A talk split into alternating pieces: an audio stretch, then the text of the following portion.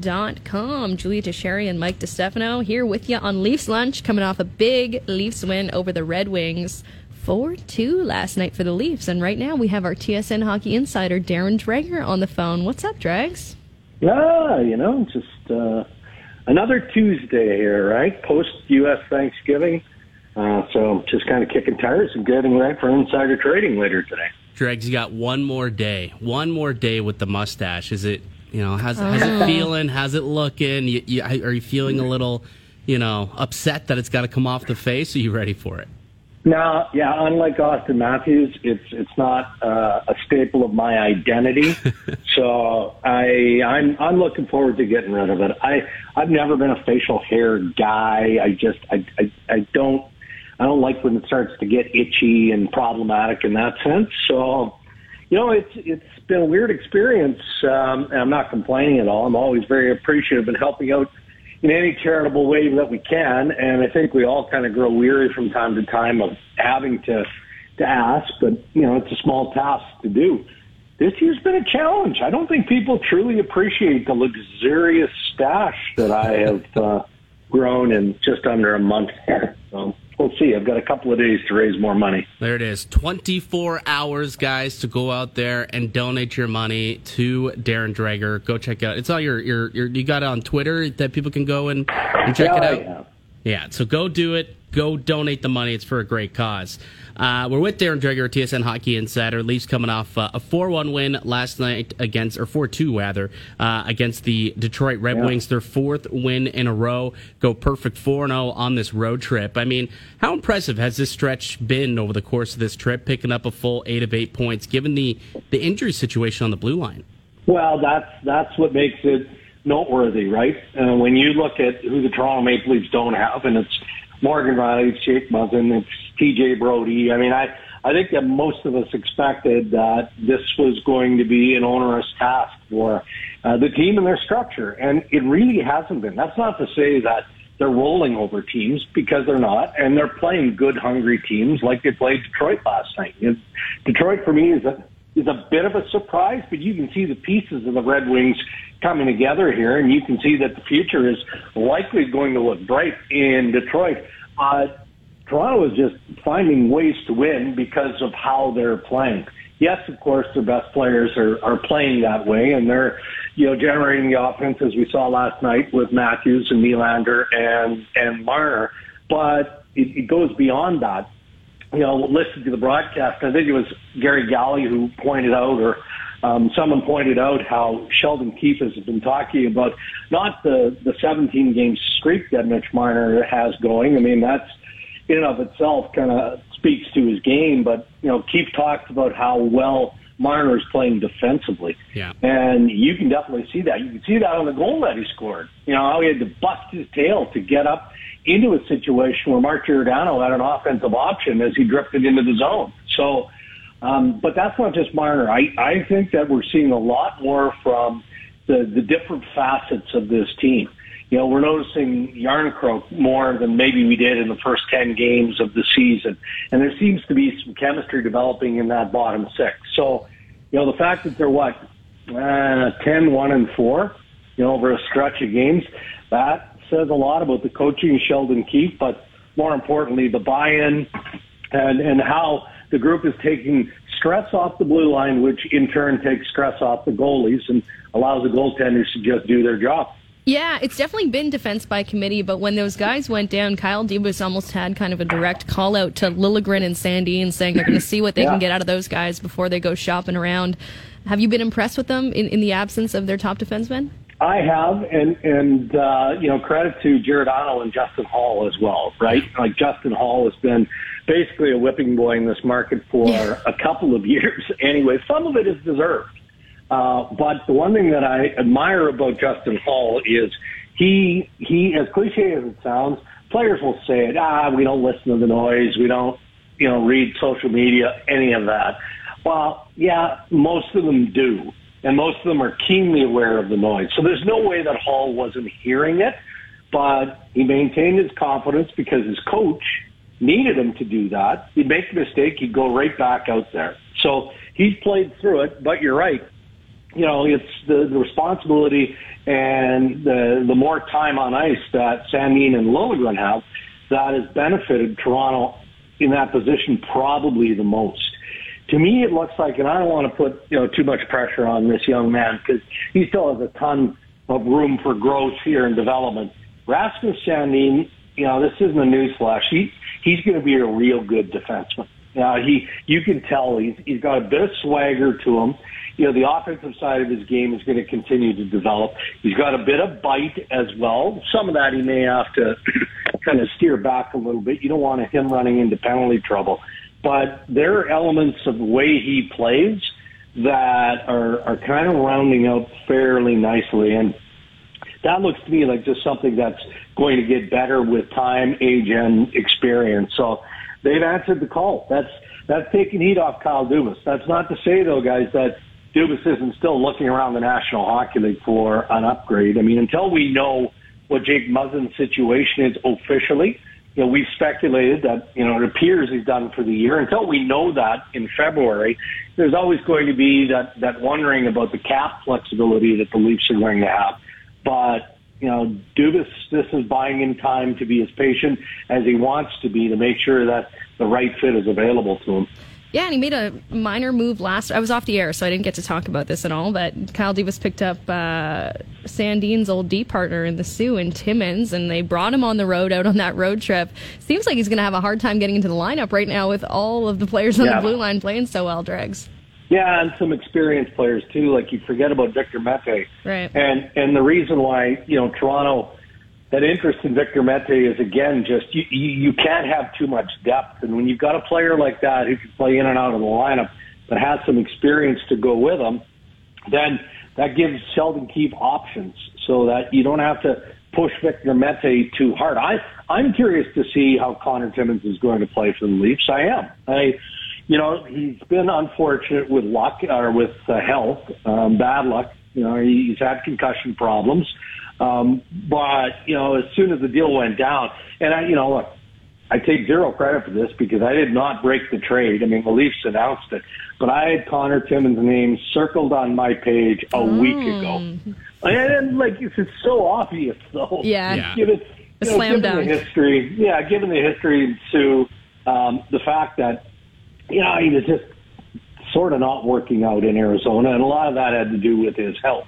But then you you dive back into the draft year and and you know how well he played. You know, Ray Ferraro on the podcast talked about how good he was at the World Junior Championship. Yeah. I mean, you can't forget about those things, right? You know, some players get buried and they just never seem to find their way. Um, we don't know what Connor Timmins is capable of being. But the Maple Leafs feel like it's at least worth an extended look. So he's going to get an opportunity here at some point.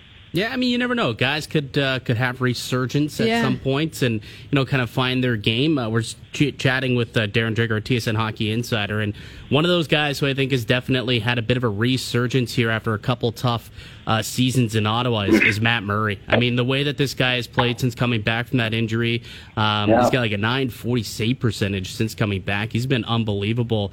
I mean, are you do you believe that his level play is sustainable? Is this what Matt Murray can provide the Maple Leafs if uh, if, if if he can remain healthy, which is the ultimate question? Yeah, and, and that's the qualifier, right? Um, you know, in answer to your question, do I think he can he can maintain and sustain his level of play? I do, I do. Um, but the health question is one that is is always going to be nagging. It just it just is.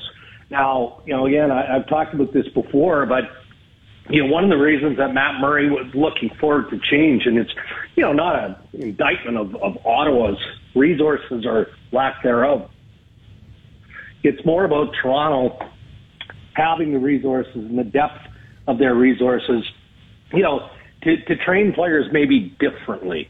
And that's on and, and off the ice. So as soon as Murray arrived in Toronto by trade, you know, they were quick and, and all over him uh, to get him in the hands of those individuals who are hired inside that support department. And he fully embraced that. So he put himself in a real good position to start the season. But then, as we know, ran into another injury setback, and that took him out for several weeks. But he didn't come back until he was 100% ready, and that was by design of the club. So now he's doing what he needs to do, and he's giving them his best, and and that's pretty good as far as NHL standards and goaltending go right now. But you're right, you know, until you get through, I don't know what's fair, 30, 40 starts. You know, can we maybe stop talking about the injury possibility? Yeah, of, of I don't know. Matt I have Murray? no idea. Like, we may, he may have Yeah. to go through the whole year to kind of prove that he can. You might. Because even in And that- Pittsburgh, like he he did, Yeah. you know, have a couple injuries throughout the playoffs too, al- Yeah. along those Stanley Cup runs. Right, but you know that's that's the world he lives in. Um, don't think he's too concerned with it. Yeah. You know, his focus now is is uh, being as good as he can be. But I I can also tell you he's he's in the crosshairs of the NHL to some degree because of what Oh, we see with the the goalie rash of late of pushing the pucks off the net. And Didn't see it last night give- though. yeah, to give Ferraro credit, um, the one thing that Ray noticed is that it's not just how he's pushing them off; it's it is the way he is with the skate and the mesh. Hmm. So, I mean, people drill down on that stuff. He's not the only one by any stretch, and to some degree, it's coach. But the goalies in general, and Murray is in this group that are being scrutinized and they're being watched, and there's internal discussion in the NHL head office about what or if there's anything that should be done to to try and push back on it. Yeah, well, I was going to ask that question. If there's anything that the NHL could do, like, is this a, a fine situation? I I couldn't see a suspension, like that being suspension worthy or anything No. like that. But would they be willing to levy fines for you know, taking away scoring opportunities like that and kind of impacting the game? No, because then you, you're you're heading into supplemental discipline and Department of Player Safety Yeah. as well. Um, no, I think you know what what could happen, and, and the issue, Mike, is more about the differing buildings. You know, the essence of the mooring, that the pegs that hold the net. Yeah, they're supposed to be uniform. They're supposed to be the same in 32 buildings around the NHL. That's not the case, and so it really puts the the officials in a tough spot. Because what you'd like to do if you're the referee is skate up to Matt Murray as an example and say, hey, I'm going to give you the benefit of the doubt. It'll look like you shoved the net off. So don't do it again. And he says, well, yeah, I didn't. I just bumped it and the net came off. Okay, well, then you call the, during a timeout, you get the on ice crew in there. They have a look at it and they says, no, it's, it's fine. Everything is set. You go back to Murray or the goalie and say, okay, the next time you do it, we're calling a penalty on the play. Um, and I don't know if that's the answer, but it wouldn't take too many penalties and power play goals for coaches to to get to their goalie coaches and say, okay, we need to stop him from doing that uh, unless he does it in a legal manner. So it is something that'll be discussed for sure. If you ain't cheating, you ain't trying, and he's trying back there. RTSN hockey insider Darren Dreger on the phone right now. Dregs, I've been I've seen a lot of chatter online always, and today at 11 a.m. on a random Tuesday when the Leafs are on a four-game heater, I see I see Kyle Dubas trending. So I click on it, and you know what? Actually, some of the takes were they should re-sign Kyle now while they can. Do you think that's a possibility in season Dregs, or do you think that's exclusively based on playoff success?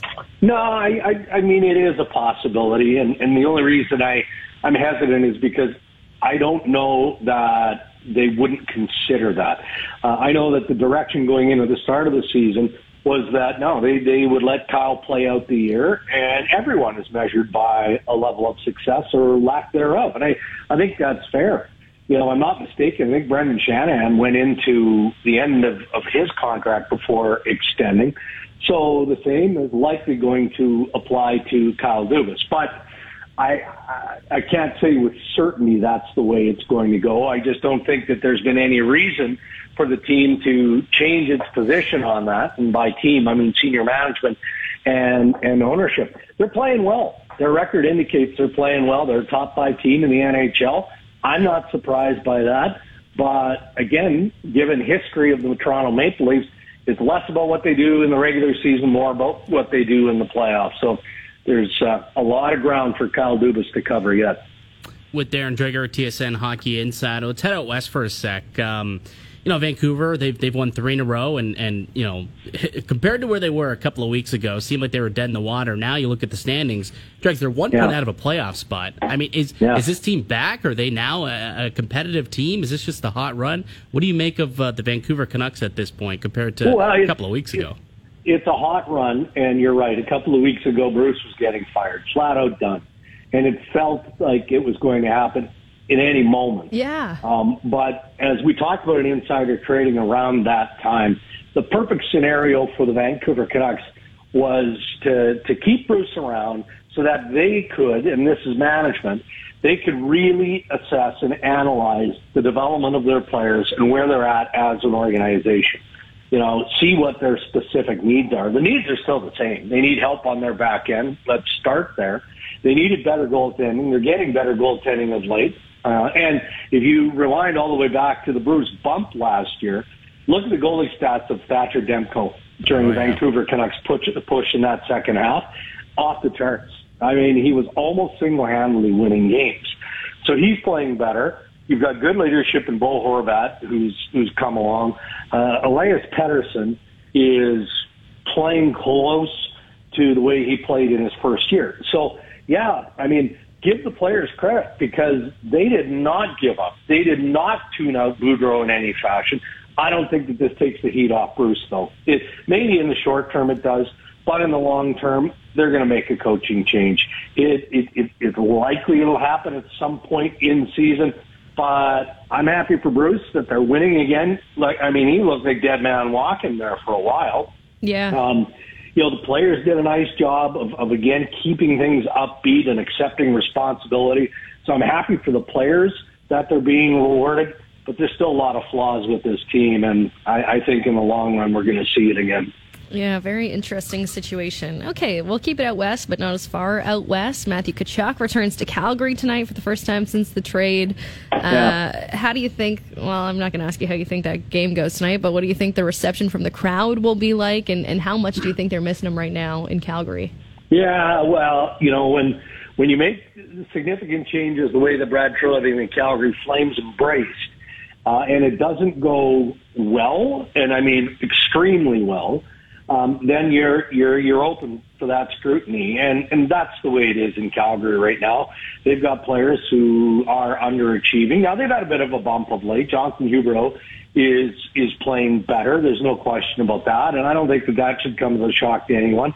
You know, when you go through the upheaval of a trade and moving families and all of that, there's a transition phase that needs to be respected, and that can take 20, 25 games.